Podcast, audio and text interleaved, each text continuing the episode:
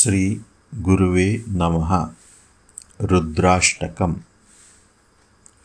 नमामि शमीशाननिर्वाणरूपं विभुं व्यापकं ब्रह्मवेदः स्वरूपं निजं निर्गुणं निर्विकल्पं निरीहं चिदाकाशमाकाशवासं भजेऽहम् निराकारमोङ्कारमूलं तुरीयं गिराज्ञानगोतीतमीशं गिरीशं करालं महाकालकालं कृपालुं गुणागारसंसारपारं नतोऽहं तुषाराद्रिसङ्काशगौरं गम्भीरं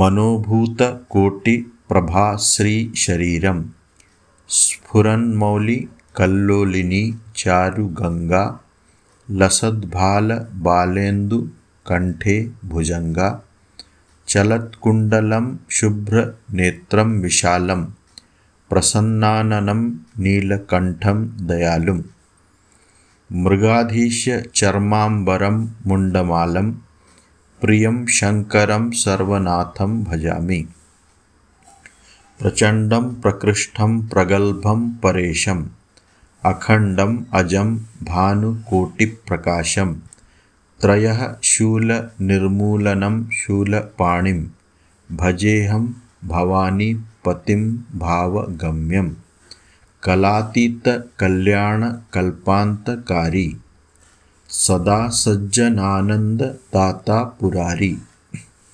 चिदानन्दसन्दोहमोहापहारी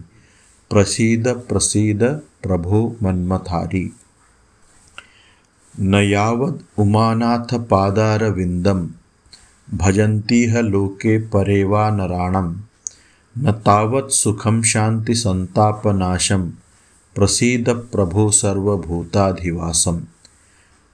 न जानामि योगं जपं नैव पूजा नतोऽहं सदा सर्वदा शम्भुतुभ्यं जराजन्मदुःखोद्यतातप्यमानं प्रभो पाहि आपन्नमामीश शम्भो रुद्राष्टकम् इदं प्रोक्तं विप्रेण हरतोषये ये पठन्ति नरा भक्त्या तेषां शम्भु प्रसीदति।